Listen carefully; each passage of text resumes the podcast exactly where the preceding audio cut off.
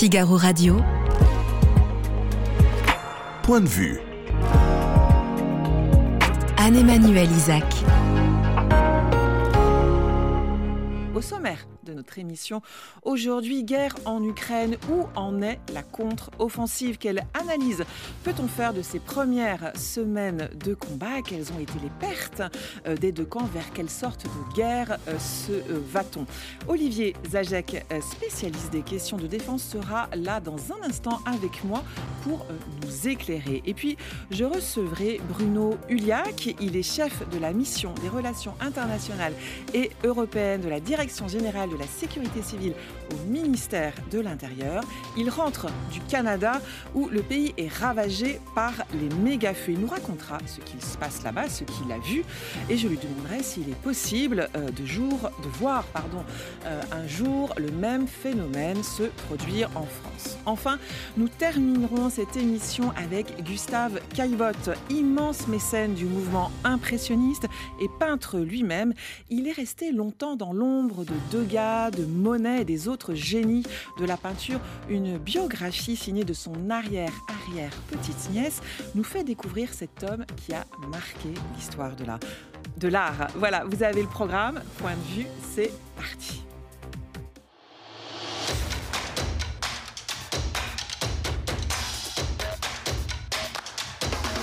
Bonjour Olivier Zajek, vous êtes Bonjour spécialiste des questions de défense et professeur euh, de sciences politiques à l'université euh, Lyon 3. Alors, où en est la contre-offensive euh, à l'heure où on se parle? Quelles photos, si je puis dire, des, combats on peut faire à l'instant T? Alors, faire une photo, c'est intéressant, mais tout ça est très dynamique en réalité, et effectivement, il faut, il faut comprendre la, contre-offensive dans, dans, le temps. Bon, il a fallu beaucoup de préparation aux Ukrainiens, on le sait Hein, pour cette, euh, cette, contre, cette euh, offensive. Euh, les Russes en ont, profité pour, pour blinder finalement la, la, ligne de front hein, sur plus de 1000 km. Ça, veut dire, ça veut dire fortifier, c'est ça Fortifier, creuser, on a, des, on a des champs de mines, on a des obstacles anti-chars, ça se met en place sur quasiment 30 km de profondeur à certains, à certains endroits, et puis en particulier, on le sait, hein, au centre de, de, cette ligne de front et à l'est, où les combats, les combats se déroule euh, et où la pointe d'effort ukrainienne semble se, se, diriger euh, depuis, depuis deux semaines maintenant, parce que la, cette offensive a commencé. a démarré il y a effectivement euh, deux semaines. Est-ce que, effectivement, on, va prendre un peu de champ tout à l'heure, là, quel bilan on peut faire de ces grosses, deux grosses semaines de combat au niveau des pertes côté ukrainien, côté, côté russe? Comment on est, en tout cas la, plupart des experts convergent, hein, dans le cadre d'un combat d'usure. Euh, il est très difficile pour les Ukrainiens de, progresser, on le voit en particulier au centre du, dispositif. Euh, pour l'instant 120 km libérés au prix de sacrifices euh, assez, assez importants euh, de la part de l'armée ukrainienne. C'est à la fois peu et beaucoup. C'est beaucoup étant donné euh, la résistance des Russes, étant donné le, et c'est normal, l'acharnement à défendre leur conquête hein, de la part des Russes. Mais c'est peu au regard finalement de, des conquêtes territoriales russes. Hein. il faut rappeler, les conquêtes territoriales russes, ça correspond à peu près à la superficie actuelle de, la Hongrie. 120 km par rapport à, plus que 250 000 km, on est sur des, gains relatifs. Euh, d'ailleurs, les Ukrainiens ont été plutôt surpris hein, de cette euh, finalement bonne résistance, on peut dire, euh, des Russes. Ils s'attendaient à, que ça, fonctionne, enfin, qu'ils s'attendaient à, percer un peu mieux quand même, non, le front, non? Il y a deux dimensions ici. Euh, on peut se demander si euh, cette surprise n'est pas n'est pas surjouée. cette offensive, on en parlait bien longtemps avant qu'elle ne se déclenche. Mm. Donc les Russes ont été aussi au courant que que, d'autres qu'elle allait se déclencher. Donc quand vous savez qu'une offensive va se déclencher, vous vous préparez, donc vous vous enterrez, donc vous vous protégez. Et effectivement, l'offensive ne va en être que plus euh, euh, compliquée. On devait s'attendre à ce que les, Russes résistent. Maintenant, la question, c'est euh, comment est-ce que les Ukrainiens ont planifié cette, cette offensive, sans doute avec les Américains, avec une partie de leurs alliés, mais comment ont-ils planifié? Est-ce qu'ils s'attendaient à cette résistance? Est-ce que ce n'est que l'un des épisodes d'une manœuvre beaucoup plus importante, qui, veut, qui verra peut-être des manœuvres de débordement, euh, un front qui sera percé ailleurs qu'au sud et, et à l'est? C'est difficile de le dire, mais on ne devrait pas être surpris de la résistance des Russes. C'était quelque chose chose qui pouvait et qui devait être attendu. C'est-à-dire que dans, le, dans la première partie de la guerre, euh, les Russes qui étaient attendus euh, comme une très très grande armée, euh, on a vu les problèmes de logistique, les problèmes de, de, de mmh. commandement, une, une, armée qui s'effondrait un petit peu. Oui, mais c'est vrai qu'il s'effondre, et vous avez raison, par rapport à sa réputation première. Mais euh, euh, la Russie, dans cette, dans cette guerre d'Ukraine, ne sera pas la première grande puissance dont l'armée sous-performe par rapport euh, au, disons, à l'efficacité qui en était attendue. La, question, c'est plutôt, est-ce qu'ils apprennent et à quelle vitesse? Exactement la, question que j'allais vous, vous poser. Qu'est-ce que les Russes ont appris de leurs erreurs? Je crois qu'ils ont beaucoup appris.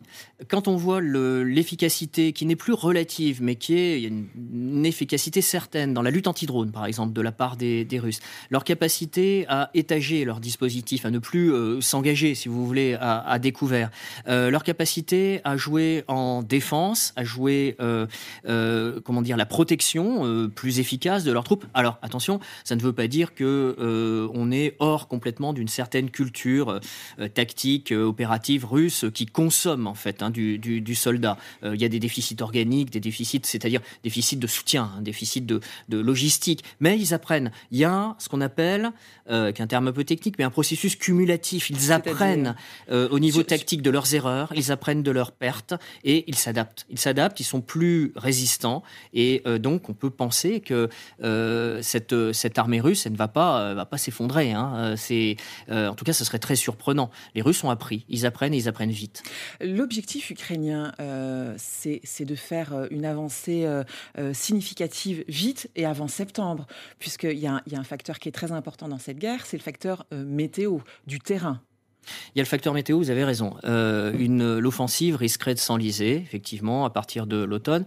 Maintenant, on repartirait à nouveau sur un cycle où les, les, les, deux camps sont et où la Russie est figée finalement. Exactement, et où la Russie qui est passée en position défensive et le défenseur dans une guerre qui se prolonge finit toujours par avoir un certain avantage.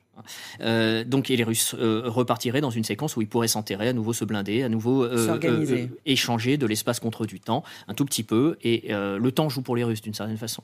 Donc, effectivement, il y a cette, cette question de la, de la météo que, que, que, vous soulignez, qui sur le plan tactique et opératif est très importante. Mais il y a également la question politique. Plus la guerre se prolonge, euh, et plus euh, du, point de vue ukrainien, du point de vue politique, euh, cette offensive est absolument majeure. Il faut un certain nombre de succès pour que les alliés de l'Ukraine ne se lassent pas que le soutien, il y a 40 nations hein, qui soutiennent l'Ukraine, qui lui ont fourni des, du matériel. Les États-Unis ont débloqué maintenant quasiment plus de 40 milliards de dollars en aide directe et indirecte à, à l'Ukraine. Il y a un très fort soutien. Combien d'années ça va durer? Combien de mois ça va durer encore? Cette contre-offensive, cette offensive, pardon, elle est là pour montrer que l'Ukraine peut euh, soit percer, soit euh, gagner du terrain de manière à être en bonne position de négociation. Donc c'est absolument central pour euh, l'Ukraine, cette offensive, sur le plan politique. On ne fait la guerre qu'en vue de la paix. Et même cette guerre-là, même cette guerre-là, elle finira par une négociation avec les Russes à la table. Donc, dans quelles conditions? Est-ce que les Ukrainiens vont aller au bout de, euh, du plan 10 points de, de Volodymyr Zelensky, c'est-à-dire on reprend l'intégralité de l'Ukraine, ou bien est-ce qu'on sera sur un scénario beaucoup moins important et il faudra s'asseoir à la table des négociations. Si c'est le cas, mhm. euh, il faut que cette offensive soit euh, rapide, rapide et surtout qu'elle ait, elle ait du succès pour les Ukrainiens. Sinon, ils seront dans une position de faiblesse à cette table des négociations. Oui, parce que les Occidentaux, ils ne pourront pas toujours compter sur le soutien des Occidentaux. On pense notamment au soutien des Américains, avec de nouvelles élections qui vont arriver, euh, et peut-être une opinion publique euh, aussi qui peut, euh, avec qui peut, comment dire, s'impatienter. Exactement. Des, dépenses qui sont faites et qui sont engagées dans, dans, ce combat et dans ce soutien ukrainien. Et c'est là, et, vous mettez le, doigt sur quelque chose d'essentiel, c'est-à-dire qu'il faut décorréler peut-être un certain discours qui dit nous soutenons l'Ukraine le temps qu'il faudra le temps que ça prendra, nous, nous resterons en soutien. Et là, il y a une part de vérité, effectivement. Il y a une vraie volonté, en particulier à l'est de l'Europe et euh, en partie aux États-Unis. Et en même temps, le temps joue contre cette euh, position, si vous voulez, euh, extrêmement solide, qui a lieu d'être. Hein. pourquoi? Parce que la profondeur stratégique, elle est du côté russe. Derrière, il y a l'allié qui se cache de moins en moins chinois. Il y a d'autres pays dans le sud global, hein, des pays comme l'Iran L'Iran qui, qui, soutient la Russie en, vendant des, drones, hein, notamment, hein, c'est ça? Sur le plan effectivement de l'armement, les drones, les drones iraniens aujourd'hui sont une partie, ont été intégrés dans des modes d'action assez élaborés d'ailleurs, hein, de, de, de, non pas de complexe reconnaissance frappe, comme on dit, mais tout de même qui, permettent aux, Russes d'être euh, plus euh, précis et peut-être euh, plus efficaces sur le plan, sur le plan stratégique.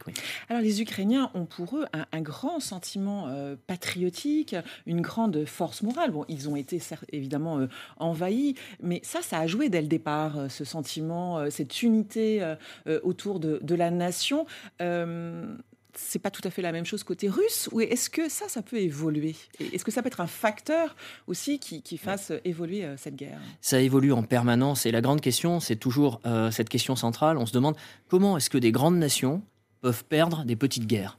Comment est-ce qu'une une, euh, une, puissance militaire comme la Russie a aussi pu, forte aussi forte que la Russie, a pu avoir ces, ces résultats qui ont été décevants pour les Russes au début de la guerre d'Ukraine? Tout simplement parce que euh, à la guerre, il y a des forces morales, et c'est central. Et les forces morales sont du côté ukrainien dans la première phase de la guerre.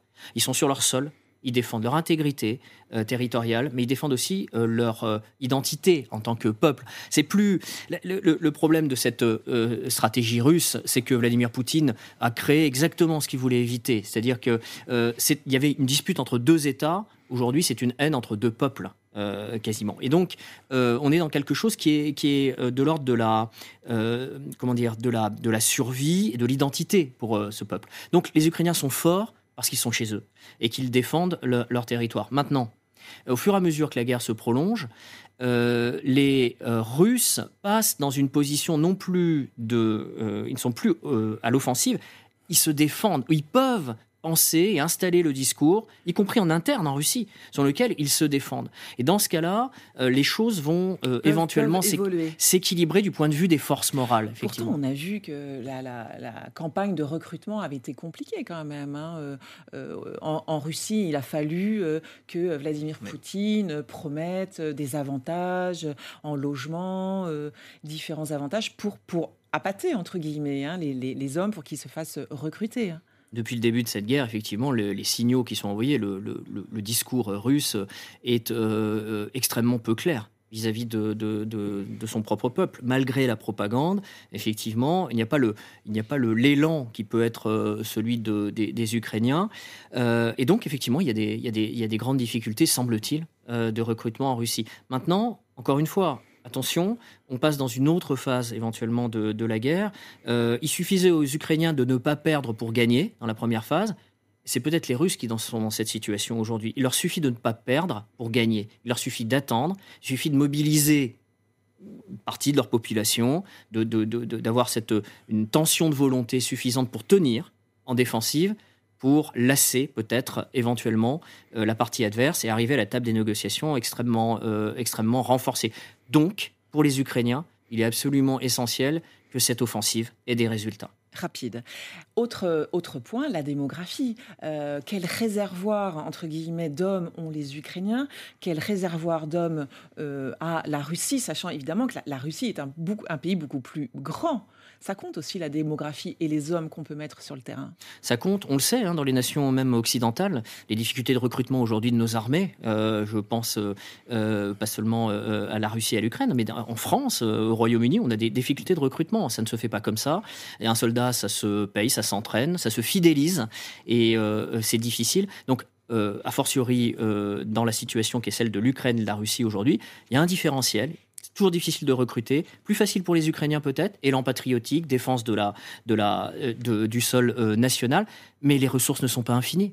Oui, il y a des pertes. est un peu plus grand. Enfin, si vous me permettez ce terme, le réservoir humain est un peu plus grand en Russie qu'en Ukraine, bien sûr. Oui, indubitablement. Euh, et effectivement, euh, la question, ce sera celle de, du narratif, du discours. Si les Russes sont euh, en, en, retraite, si les Ukrainiens arrivent jusqu'en Crimée, là, le discours en Russie changera. La mobilisation changera. Peut-être le recrutement deviendra éventuellement plus facile. Je ne parle même pas des aspects nucléaires de, de, de, de cette guerre éventuellement à, à, à ce stade. Mais effectivement, il y a un différentiel. Encore une raison pour laquelle il est, pour les Ukrainiens, le, temps joue sans doute contre eux aujourd'hui. Dans, dans, ce, dans ce cadre-là du temps qui joue, les F-16 sont évidemment très très attendus, j'imagine, par, par, les Ukrainiens. On sait à quel moment ils vont arriver. Est-ce que ce sera un élément décisif dans, dans le combat, dans la contre-offensive? Alors, ce que l'on sait, c'est que euh, des équipages ukrainiens sont entraînés, euh, euh, à opérer ces F-16 par un certain nombre de nations qui. les Anglais notamment, c'est ça, les Danois? Les Anglais, les, les Danois, les Polonais sont, sont, sont à l'avant-garde de, cette, de, cette, de cet effort depuis le début. Ils avaient transféré des avions qui étaient des avions anciennement soviétiques et ils ont un, un savoir-faire dans ce, dans ce domaine. Donc, un certain nombre de nations effectivement entraînent les Ukrainiens. La supériorité aérienne, c'est une des clés en fait du, du, du, du, succès et, de toutes les guerres. Euh, on le voit pas seul, c'est pas seulement pour accompagner les troupes euh, au sol, mais c'est pour garder la supériorité aérienne de manière à ce que euh, finalement la liberté d'action soit du côté ami, soit du côté ukrainien. Alors au début, les Américains ont été, vous vous souvenez, on se souvient tous hein, des déclarations de, de Biden disant je n'enverrai pas d'avions de, combat, ce serait la troisième guerre mondiale. Et puis finalement, au fur et à mesure du, conflit, le discours a évolué. Euh, maintenant, euh, il reste toujours une limite. Euh, il n'est pas question de zone d'interdiction aérienne au-dessus de, de l'Ukraine, garantie par les puissances occidentales. Il n'est pas question d'engagement direct des avions occidentaux pilotés par des pilotes occidentaux, ce serait de la, de la colibelligérance euh, euh, sans, aucun, sans aucun doute. Donc on est ici encore sur de l'indirect. Mais c'est vrai, euh, quand ils arriveront, donc assez rapidement, visiblement, enfin rapidement, rapidement. C'est-à-dire, on a quoi C'est quoi Septembre On a un peu une idée Oui, on parle de, de, quelques mois encore. Il faut former les pilotes. un F-16, ce n'est pas un, un, char d'assaut des, des années scooter, 60. C'est pas un scooter. ce sont des, des systèmes d'armes extrêmement, extrêmement évolué, qui fonctionne en réseau. Euh, et qui doivent être intégrés dans une manœuvre aéroterrestre qui est, euh, qui est aujourd'hui complexe. Donc à la fois la formation du pilote et à la fois toute une coordination, c'est ça que vous dites en fait Oui, une coordination et puis, euh, et puis aussi un certain contrôle de la part de ceux qui ont fourni ces, ces F-16 parce qu'il n'est pas question d'entrer sur le territoire russe, il n'est pas question d'envoyer des signaux selon lesquels cette supériorité aérienne indirectement fournie aux Ukrainiens Sinon on basculerait dans une troisième guerre mondiale. menacerait la crédibilité de la dissuasion nucléaire russe. Il y a la question de la défense antimissile tout ça est imbriqué. Et donc, euh, certains peuvent penser que ça ne va pas assez vite, mais en réalité, on est arrivé là à un stage, à un, pardon, à un, niveau du conflit en termes d'armement euh, qui ouvre sur des, considérations et des conséquences politiques qui sont assez, assez lourdes. Donc, euh, il, faut être, il faut être effectivement aussi là prudent. Merci Olivier Zajek de, votre éclairage. Je rappelle que vous êtes spécialiste hein, des questions de défense et professeur de sciences politiques à l'Université de, de Lyon 3. Figaro Radio. Point de vue. Anne-Emmanuel Isaac. Bonjour euh, Bruno Iliac, vous êtes contrôleur euh, général, chef de la mission des relations européennes et internationales de la direction de la sécurité civile au ministère de l'Intérieur. Euh, vous rentrez du Canada, vous êtes rentré il y a deux jours, il me semble. Quelle est la situation? Combien de feux sont encore actifs à ce jour? Racontez-nous, qu'est-ce qui se passe là-bas? Écoutez, merci déjà de m'inviter sur votre plateau. Euh, effectivement, je suis rentré il y a deux jours du Canada. La situation est toujours aussi préoccupante, euh, notamment au Québec, puisque notre détachement est positionné au Québec. Plusieurs feux sont encore actifs sur l'ensemble du territoire, au Québec, comme je l'ai dit, mais également en Alberta, en Colombie-Britannique. Euh, de nombreux feux euh, sont non contrôlés. Euh, ils sont toujours on parle de combien là de feux dans, Moi, les, dernières informations que j'avais, c'était 422 feux actifs, 203 hors, de contrôle. On est, vous avez ces, mêmes chiffres, c'est ça? Alors vous êtes très bien renseigné parce que c'est exactement ça. c'est toujours autant de feux qui sont combattus tous les jours. Et puis on arrive aux chiffres impressionnants de 6 millions d'hectares qui sont détruits. 6 millions d'hectares. Ça représente, je crois, un territoire, c'est je crois la moitié de la Belgique, c'est ça? Ou l'équivalent de la Bretagne, si on reste dans les... en France, c'est ça? C'est un territoire immense. Tout à fait, c'est un territoire euh, immense.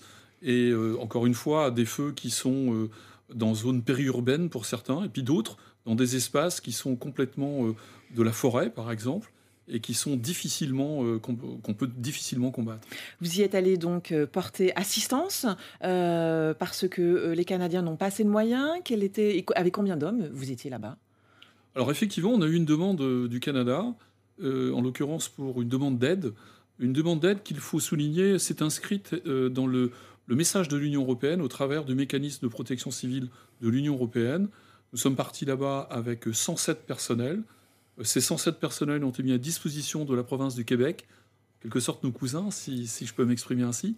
Et euh, on a été engagé très rapidement sur le terrain à leur côté. Alors il faut souligner que ce n'est pas parce qu'il manque de moyens, c'est face à la situation qui est difficilement gérable. La situation était telle qu'elle demandait tellement exceptionnelle qu'elle demandait des, moyens exceptionnels, en fait, hein, c'est ça C'est exactement ça. La situation exceptionnelle, réponse exceptionnelle. Euh, finalement, donc j'emploie ce, terme de méga-feu, on a euh, l'idée de gigantesque, gigantesque. Mais finalement, euh, méga-feu, ça correspond. Quelle est la définition exacte? À quoi ça correspond exactement en fait? C'est quoi un méga-feu?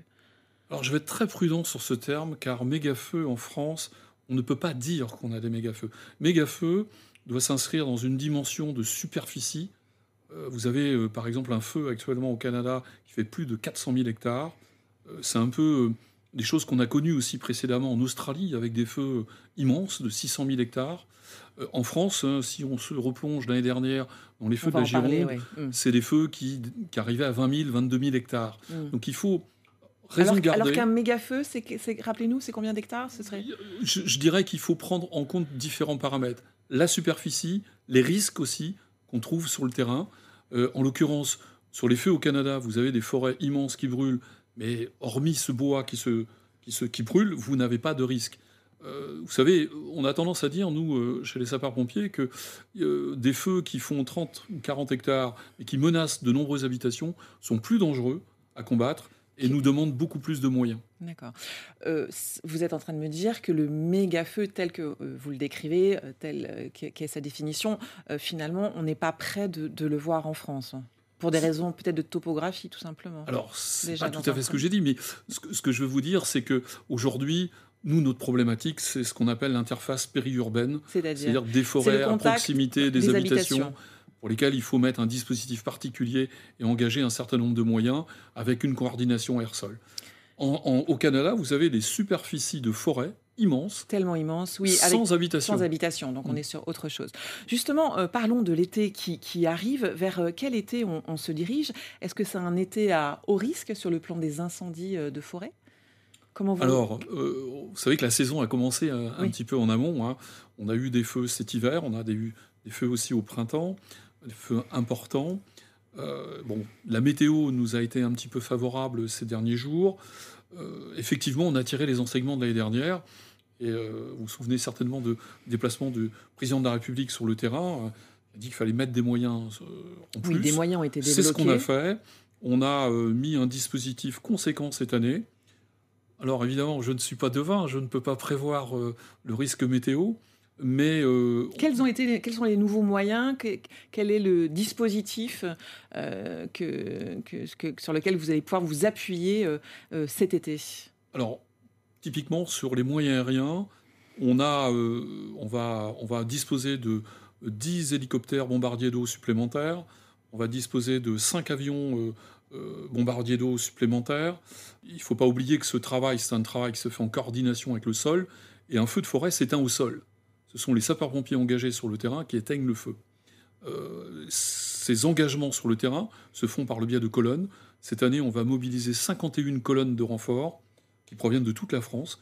Donc c'est l'effort de, la nation, en quelque sorte, pour euh, combattre les feux de forêt sur le terrain. C'était attendu euh, par les pompiers, ces, ces moyens supplémentaires. ça manquait réellement sur le terrain ou c'est euh, euh, comment dire le, caractère un peu exceptionnel, cet emballement du réchauffement climatique, ces, ces, forêts qui brûlent plus vite qu'autrefois?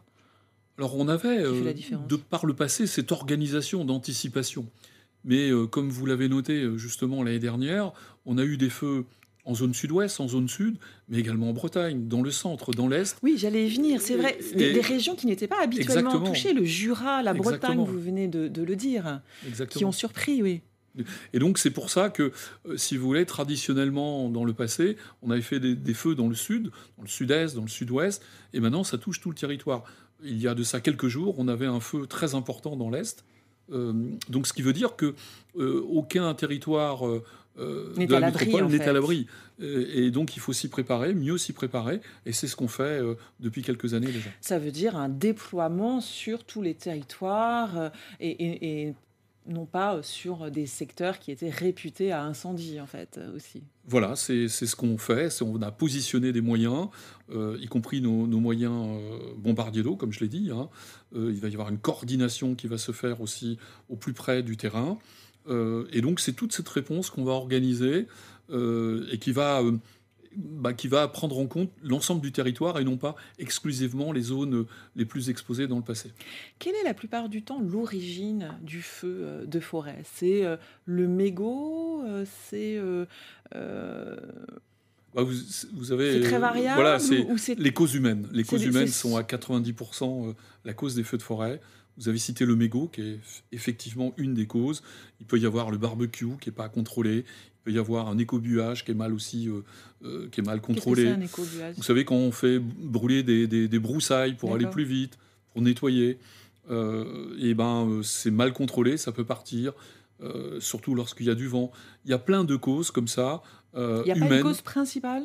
Qui ressort Cause humaine. la cause principale, c'est la cause humaine dans son ensemble. Mais c'est aussi, vous savez, vous avez aussi, euh, euh, au moment des moissons, euh, il suffit qu'une moissonneuse-batteuse crée une étincelle dans une récolte, et ça part très très vite dans, dans, dans ces champs et ça peut se propager à la forêt de façon très très vite. Mais quand même, on parle du mégot, du barbecue depuis le temps euh, qu'on parle, euh, qu'on fait de la prévention, que vous faites de la prévention. Les, les, les gens euh, ne sont pas assez informés, assez prévenus des risques encourus de, de, cigarettes dans une forêt, de barbecue à proximité d'une forêt. Il y a un problème de prévention, de formation?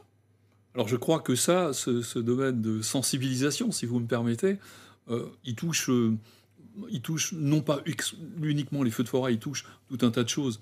Euh, il y a eu des orages assez importants en France euh, dernièrement. Euh, vous avez des avaloirs, vous savez, des bouches d'égout qui sont bouchées. Ils sont souvent bouchés par des papiers. Bah, évidemment, quand ces égouts sont bouchés par des papiers, l'eau ne s'écoule pas. Donc je vous prends cet exemple, mais dans les feux de forêt, effectivement, la personne qui va jeter son mégot ne va pas penser que ça peut déclencher un feu. Donc je pense qu'on a un effort de, sensibilisation, d'éducation à faire euh, à ce niveau-là. C'est la petite négligence euh, de l'être humain qui ne réalise pas les conséquences, les grandes conséquences de sa petite négligence, en fait. C'est exactement ça. C'est, je crois qu'il faut aussi euh, pouvoir sensibiliser tout le monde. Il faudrait commencer dès l'école, pratiquement, à sensibiliser. et puis avoir des programmes à ce niveau-là pour, pour dire, ben voilà, un petit geste, mais de grandes conséquences derrière. Euh, et euh, qui coûte cher aussi. Euh, le, la prévention des incendies, euh, donc ça passe par la sensibilisation des populations, ça passe aussi par euh, repenser, hein, c'est ça, le reboisement des forêts. Le, président de la République en a parlé lors, de son, lors de sa présentation du, du, plan d'action. Ça veut dire que repenser le reboisement des forêts, c'est il y a des essences qui sont moins inflammables que d'autres, c'est ça. Il y a, il y a, il y a des, des, des, des, arbres qui font partir très vite ou qui propagent plus vite que d'autres euh, le feu, c'est ça? Alors c'est ça, c'est euh, bon, il y a de de de grands types d'essence, on va dire les feuillus, les résineux, hein, pour, pour, résumer. Et effectivement, alors nous on travaille euh, main dans la main avec l'ONF, l'Office national des forêts, qui fait une étude hein, après un feu de forêt, qui vient sur le terrain et qui regarde un petit peu qu'est-ce qu'on peut créer, qu'est-ce qu'on peut faire pour reboiser et reboiser de façon un peu plus intelligente. Donc ça veut dire peut-être mettre d'autres types d'arbres, peut-être un peu plus d'espace, euh, créer aussi des accès. Voilà, il y a toute une réflexion toute une réflexion à, faire avec, euh, avec les, pompiers. Ça veut dire que c'est un peu fini, euh, le, le pain, le pain des Landes n'a plus la cote, du coup, c'est ça? On est sur des choses un peu plus, des espèces pas forcément, pas forcément, pas forcément mais peut-être qu'il y a peut-être plus d'efforts de fait sur les coupe-feux, les zones coupe-feu, sur le, le, le débroussaillage, le nettoyage. D'accord, ce sont ces, ces grandes en fait euh, espaces, euh, routes euh, qui permettent, enfin qui font, qui, qui, coupent le feu. Hein, c'est ça qu'on a vu dans les Landes dernièrement. Exactement. C'est des zones où on coupe tout. on fait un espace pour empêcher. De saigner un petit peu. Voilà, exactement. un espace assez important pour éviter, éviter que justement la, propagation du feu euh, sont incontrôlables. Ça, c'est ça, ça, fonctionne très bien, par exemple. Ça fonctionne très très bien. Est-ce que euh, on apprend euh, des choses quand on va à l'étranger, des situations justement, par exemple au Canada? Est-ce que entre pompiers professionnels, on s'échange un peu des situations, des, fonctionnements? Il y, a une mise en commun un peu des bien expériences. Sûr, bien sûr, mais encore une fois, nous on a été là-bas, mais c'était un peu le, le discours que j'avais tenu quand on a été en Australie, avec beaucoup d'humilité. Les Canadiens font un travail remarquable sur le terrain. Euh, et encore une fois, ils sont euh, très professionnels. Euh, ça fait de nombreuses semaines, plusieurs mois qu'ils sont engagés sur les feux. Et nous, on a, on a été acculturés aussi à leurs forêts, parce que ce pas les mêmes forêts. Mmh. Il y a moins d'accès. Alors, c'est des grandes forêts, comme je vous l'ai dit, de feuillus ou de résineux, ou des fois mixtes. Et il n'y a pas autant d'accès qu'on peut avoir dans nos forêts. Et, et donc, il faut s'acculturer. Euh, par rapport aux stratégies qui sont employées. Et donc on échange là-dessus, mais je vais vous donner un exemple concret. On a, nous, des techniques euh, de ce qu'on appelle les feux tactiques, qui s'appellent en anglais les backfire, c'est-à-dire de, mettre des contre-feux. On allume le feu euh, en fonction du vent pour venir, en quelque sorte, annihiler les flammes du feu qui vient vers nous. Annihiler, c'est-à-dire que quand on allume un feu... Il va venir l'éteindre de lui-même, c'est-à-dire que les flammes vont se rencontrer et vont éteindre le feu. Alors c'est des techniques très particulières qui demandent euh, un certain savoir-faire. Hein, ne fait pas ça chez vous. Et on a échangé avec les Canadiens là-dessus, parce que nous, c'est des techniques qu'on utilise aussi euh, en France et qu'ils utilisent également. Euh, je voulais juste pour terminer revenir sur, euh, euh, il y a une météo hein, des forêts hein, qui a été mise mhm. en place. Expliquez-nous en deux mots à quoi ça sert en fait cette météo des Français. Elle est effective hein, depuis le début juin, il me semble. Elle fait partie du nouveau plan d'action contre les incendies présentés. La météo des forêts, c'est un nouvel, une, une, nouvelle façon d'aller se renseigner, c'est ça, sur je pense que c'est pour donner une information euh, à la population, de dire attention, on est en risque sévère, euh, vous ne pouvez pas aller euh, vous promener en forêt, car c'est une période à risque et c'est interdit. alors, bien évidemment, il y a aussi les arrêtés préfectoraux, hein, voire communaux, qui peuvent aussi être pris, mais ça donne une indication au niveau de danger à la population. Mhm. Et juste pour terminer, euh, qu'est-ce qu'il est bon de rappeler? Quels sont les bons gestes et bons comportements euh, recommandés pour les gens? Bah, Le premier, c'est pour les fumeurs, de, faire en sorte de ne pas acheter leur mégot. Mais même pas de fumer peut-être. voilà, alors tant qu'à faire, oui, mais pour ceux qui sont des fumeurs invétérés, de garder leur mégot. On, trouve de tout un tas de petits centriers embarqués euh, bah voilà, qu'on doit utiliser. Attention au barbecue aussi, on arrive dans une période où c'est agréable de manger dehors. Attention au barbecue mal contrôlé, surtout lorsqu'il y a du vent. Et puis euh, aussi tout ce qui permet de faire des travaux à la maison, des travaux de débroussaillage. C'est vrai que c'est facile de mettre le feu, mais il faut s'assurer que c'est autorisé, parce que dans certains endroits c'est interdit en fonction des, des éléments qu'on qu'on a donné avant. Et puis surtout, tenir compte de...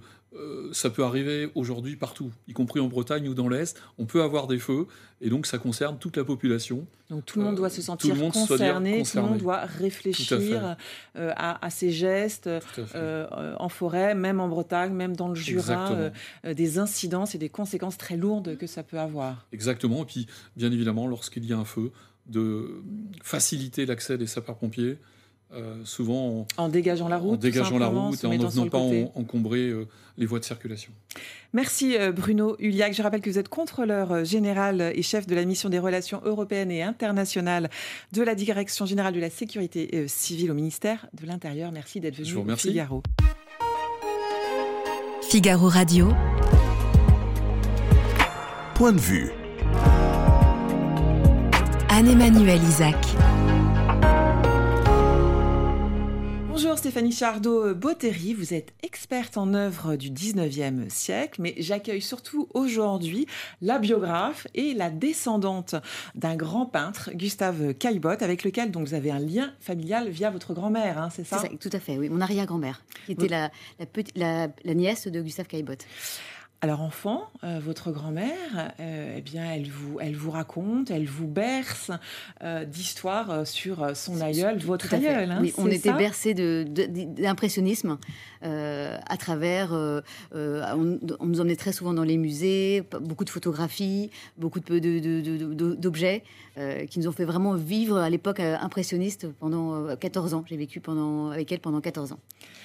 Euh, ce n'est pas le peintre le plus connu euh, des impressionnistes, même si on, le redécouvre hein, déjà depuis quelques années.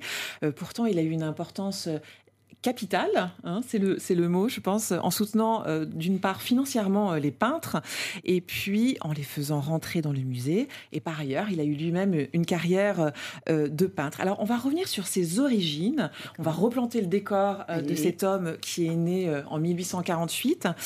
de quel milieu vient-il? Que fait sa famille? D'où vient son, argent? Puisque je, disais qu'il était, avait été un grand mécène hein, du, mouvement impressionniste. Tout à fait. Alors, à la base, c'était donc Martial Caillebotte qui était son papa, qui vient de Normandie.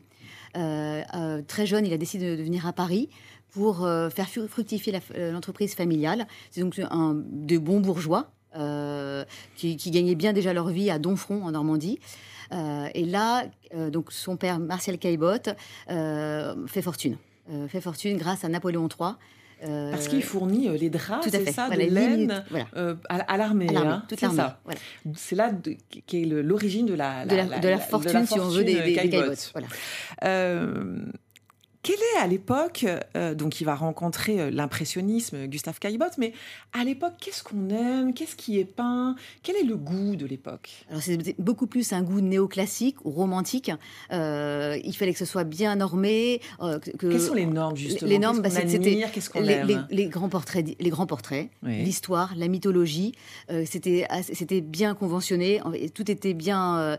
chaque œuvre devait correspondre à certains critères et euh, c'est très normé. C'est très hein. normé, exactement. Très académique, ça, répond à des critères et on ne doit pas sortir. On ne doit pas sortir. L'art officiel, il y a une sorte d'art officiel en fait. Euh, euh, et si on n'était pas, on faisait pas partie de l'art officiel, eh ben on n'était pas exposé.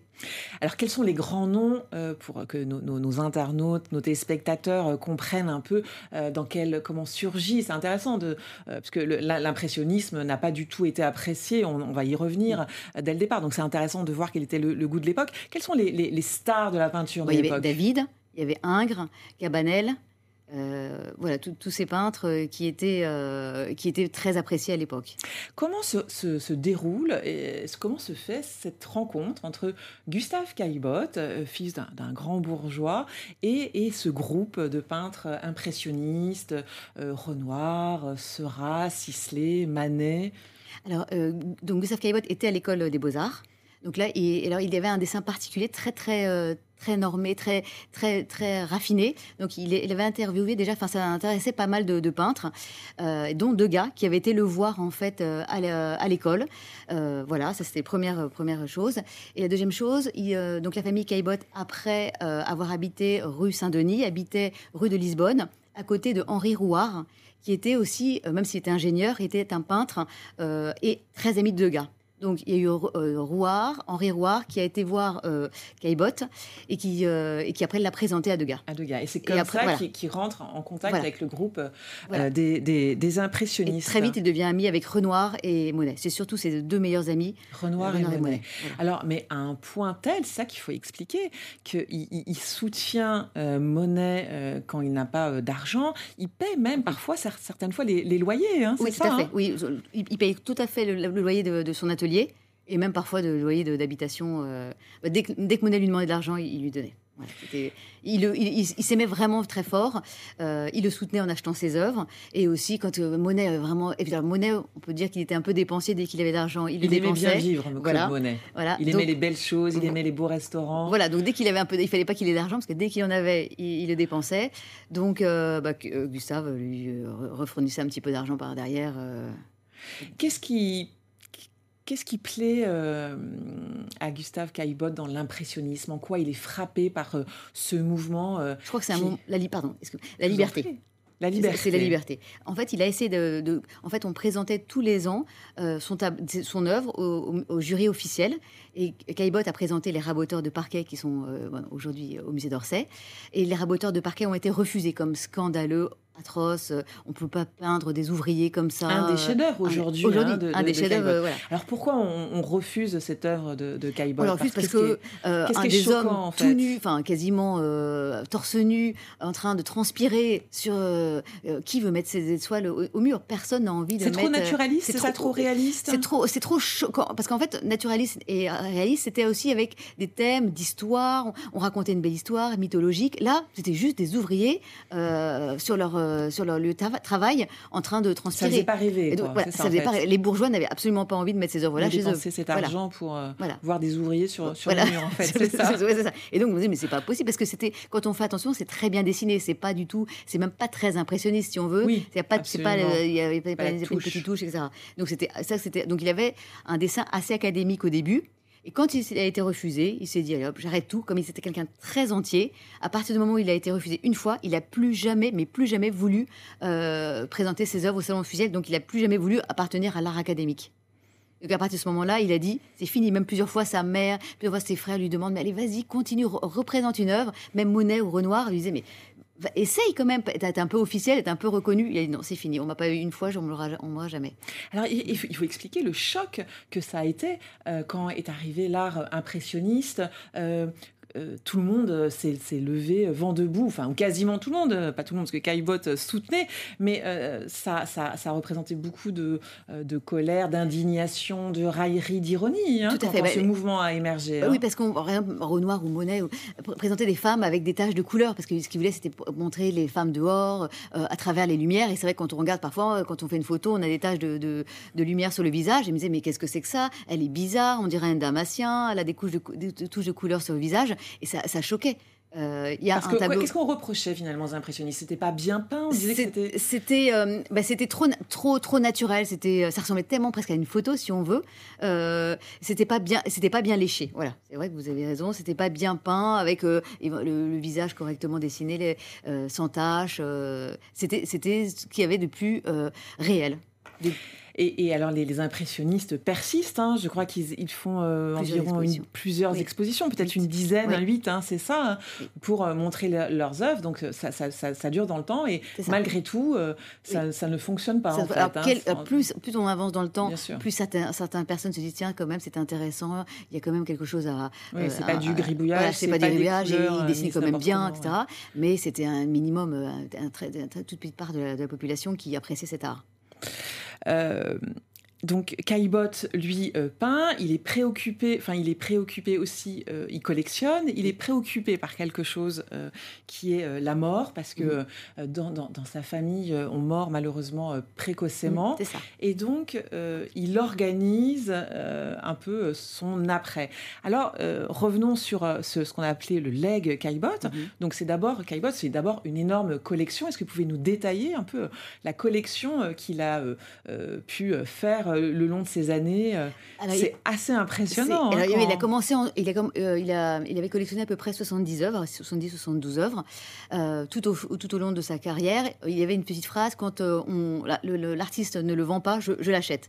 Parce que c'était pour aider justement les Les artistes qui ne vendent- et les ouais. soutenir. Mm. Ça, c'était le premier point. Et deuxième point, donc il, achetait, donc par exemple, comme, comme œuvre, il y avait la balançoire de, de Renoir ou euh, le moulin de la galette aussi de Renoir, parce qu'on on voyait sur le visage des femmes des taches de couleur, euh, et, c'était la danse populaire, ça plaisait pas, vous voyez, c'était pas assez euh, traditionnel. Donc, et donc en fait, après, donc, quand son frère René est décédé à 25 ans, il s'est dit, oh là là, c'est d'un mal inconnu. Il s'est dit, mais qu'est-ce qui va se passer? Moi aussi, je vais mourir jeune, donc à, à 20, à- Très euh, tôt, très, très hein, il se préoccupe de Voilà, ça. il, hein. se, il, pré- il se fait un, il faut son premier testament qu'il a remodifié plusieurs fois et son euh, premier testament euh, dans lequel il dit je donne toutes les œuvres que j'ai collectionnées à l'État, mais à une condition. Laquelle? La condition, c'était de que les œuvres soient dans le musée français, euh, mais parisien, c'est-à-dire le musée du Luxembourg, qui était le musée d'art contemporain de l'époque, ou au Louvre. Mais il voulait pas que ce soit dans un grenier ou dans un musée de province, parce qu'il s'est dit l'État va prendre la collection et en fait va les refourguer dans des bah, disperser voilà, la collection. dans des caves, dans des, euh, même dans des petits musées de, de province. Et moi, lui, ce qu'il voulait, c'était par cette collection faire connaître le mouvement et les soutenir au maximum. Et il s'est dit, si jamais euh, l'État accepte la collection et qu'il et qui la cache ou qu'il a, eh ben finalement ma mission ne sera pas. euh, sera pas- Oui, parce que l'idée, c'était aussi de, de montrer que c'était un réel, euh, c'est ça, C'est un mouvement et qui et devait rentrer comprendre Voilà. dans son euh, dans l'histoire de l'art. dans son dans l'histoire de l'art et dans son intégralité, ça. même si euh, euh, chacun a une façon de peindre différente. Euh, Sisley n'a pas la même Oui. façon de peindre que, que, que Monet. Donc, euh, quand, quand euh, Caillebotte euh, meurt, donc c'est 70 œuvres, euh, est-ce que vous vous souvenez en- Enfin, j'ai plus en tête, faut que je retrouve Si, alors, en tête, mais il y a, euh, il le balcon de une Manet. vingtaine de, Ouais. de, de, de Monet. Oui. euh, c'est vertigineux. c'est- c'est hein. impressionnant. oui. C'est très impressionnant, hein. les- les- les- alors, il y a- vous en avez euh, 38 au- au- qui sont au musée d'Orsay. Euh, normalement, il y a marqué collection Ca- Caillebotte euh, sur le petit, euh, petit cartel. Euh, Vous avez, par exemple, bah, les- certains- la gare Saint-Lazare de Monet. Vous avez donc le balcon de Manet. Vous avez le, le- le petit, le garçon, le, le fils de Monet qui marche dans- entre, entre plein d'arbres, qui est très connu. Je ne sais plus exactement du titre. Enfin, vous, vous avez donc 38 qui sont aujourd'hui les chefs-d'œuvre du musée d'Orsay. C'est Et, vertigineux. et grâce à Caillebotte, finalement, le- les tableaux ne sont pas partis aux États-Unis. Et oui, ils ne sont pas partis aux. États-Unis, ça c'est Ouais. important. Alors parmi cette collection, il y avait euh, euh, donc euh, lui-même se colloque- il était assez modeste, hein, il oui. est très touchant hein, cet homme, hein, puisque il est quand même à la fois quand même aussi un génie de la peinture, mais là il met en avant les autres et c'est sans doute aussi pour ça que c'est- on- on- on- il a été reconnu un peu tardivement, puisque oui. finalement ça, ça- ça- la figure du mécène a caché le peintre lui-même, c'est Oui, ça c'est ça, exactement. Il, il a, il s'est- il- comme il voulait que, promouvoir le mouvement, il s'est dit, je ne vais pas m'auto-promouvoir, donc il n'avait pas mis ses œuvres dans, dans, la, dans la collection, dans le, dans le legs. Euh, mais Renoir, qui était son euh, légateur euh, testa- testamentaire, a dit, il faut absolument qu'il y ait des, deux caillebottes.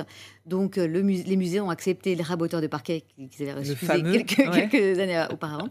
Et les toits de Paris, qui sont aussi, là aussi, c'est un...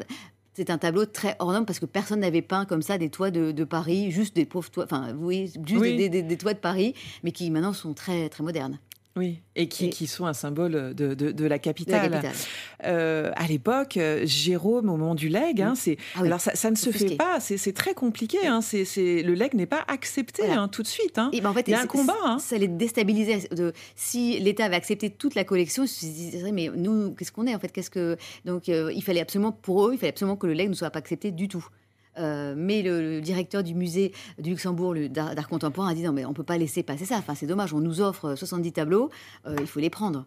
Euh, voilà. Alors, il y a une, Parce que cri- ce- il y a une critique que, que je, je lis dans votre livre, la critique de, de Jérôme, qui est le grand peintre euh, de l'époque, hein, qui parle euh, Nous sommes dans un siècle de déchéance et d'invisibilité.